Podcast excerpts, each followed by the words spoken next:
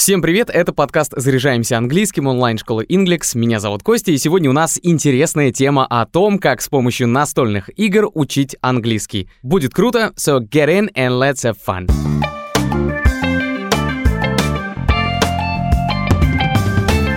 Настольные игры появились давно, у них много поклонников, и все мы хотя бы раз в жизни в них играли. А среди ваших друзей тоже найдется хотя бы парочка фанатов настолок, согласитесь. Они помогают весело и увлекательно проводить время, а еще с помощью игр гораздо легче запоминаются английские слова и выражения. И первая из них, одна из самых популярных и известных, это Scrabble. В русском, кстати, называется Scrabble. Scrabble — это глагол «царапать» или «рыться», и, видимо, она называется именно так, потому что когда ты придумываешь слова, то как бы роешься в мыслях, словах и буквах. Она очень простая, потому что из одного набора букв нужно составить как можно больше слов на английском, а помимо этого, чтобы быть в лидерах игры, нужно пытаться придумать самое длинное слово. Чем длиннее слово, тем вероятнее победа. Игра представляет из себя доску с клетками и фишки с буквами. Вот из них-то и надо составлять слова. По правилам, вначале все фишки перемешиваются в мешке, каждый игрок должен взять из него 7 фишек, и потом из них он и будет составлять слова. Фишки можно и обменять, если вдруг из тех, что ты вытянул, слова никак не составляются. Правда, за это придется поплатиться штрафными баллами. Сама игра будет идти до тех пор, пока не закончатся все фишки, а победит в ней тот, кто заработает самое большое количество очков. Эта игра хороша тем, что все заученные когда-либо слова можно применить на практике в игре. То есть они не просто где-то там лежат на подкорках, но в нужный момент достаются из этих чертогов разума. А это полезно, к тому же игроки запоминают и правильное написание слов, и параллельно могут узнавать новые, которые называют другие участники игры. Эта настолка подойдет тем, у кого уровень от elementary до advanced. А тем, кто пока не обладает широкими и глубокими знаниями в этой игре, можно пользоваться словарем.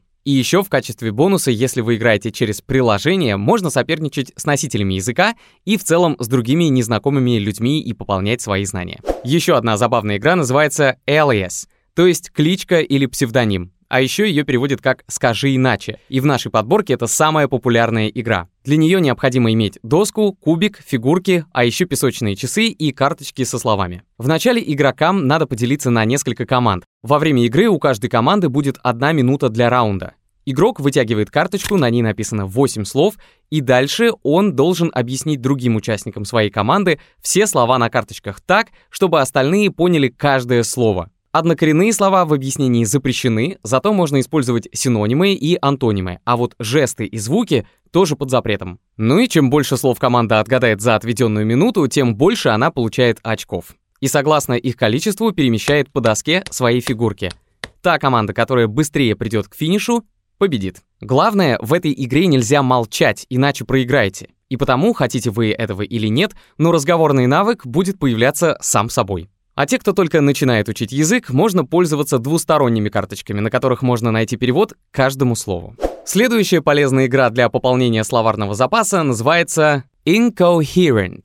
И это название пишется с ошибкой через букву A. I-N-C-O-H-E-A-R-E-N-T. А вот правильное слово пишется так. I-N-C-O-H-E-R-E-N-T и оно означает «бессвязный». Это настольная игра — юмористический аналог предыдущей игры Alias. Наверное, поэтому уже в названии есть ошибка.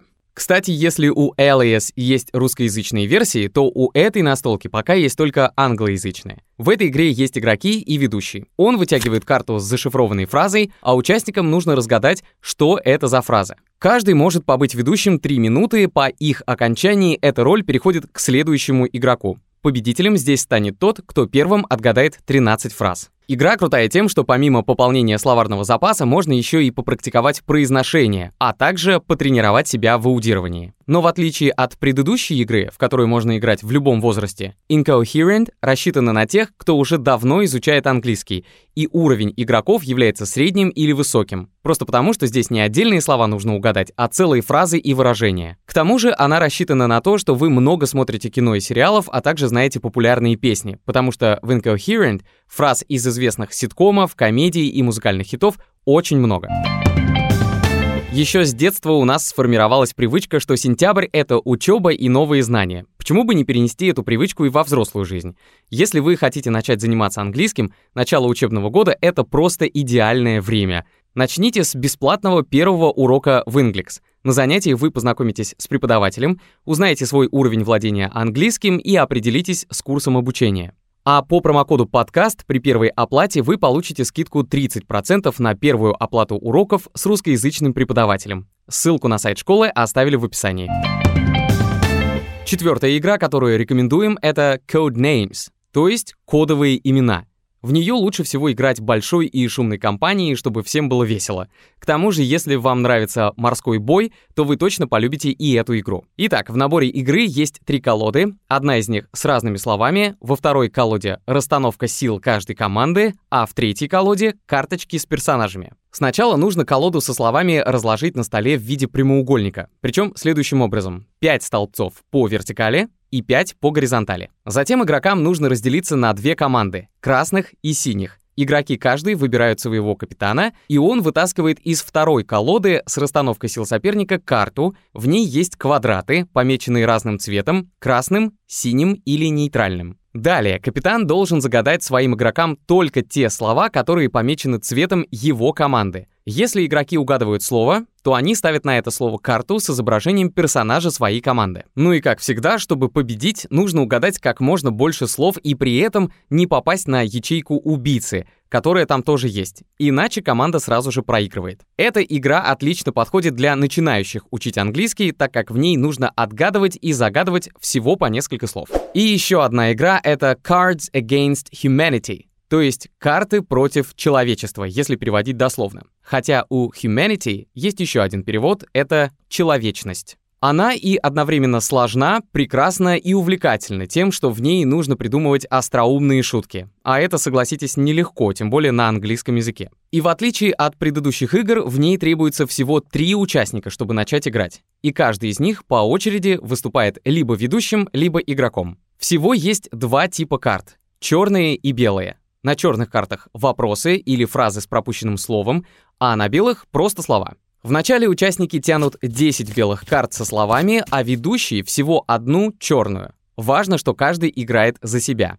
Далее ведущий вслух читает то, что написано на черной карте, а другие игроки выбирают из своих белых карт ту, слово на которой будет звучать смешнее в контексте вопроса или той фразы, что озвучил ведущий. После этого игроки передают ведущему свои карты, а тот определяет, чья шутка получилась смешнее. Ну и как положено, за каждую удачную шутку игрок получает 1 балл.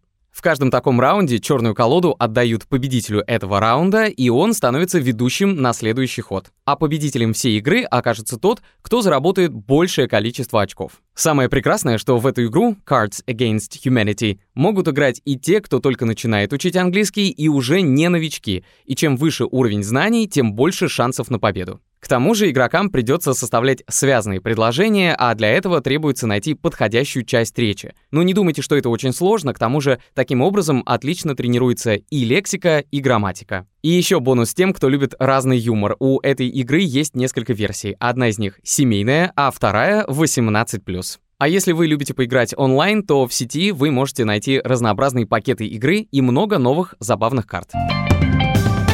Спасибо, что послушали этот выпуск. Если было полезно, ставьте лайки и звездочки. Это поможет продвижению подкаста. До скорых встреч. See you around. Bye.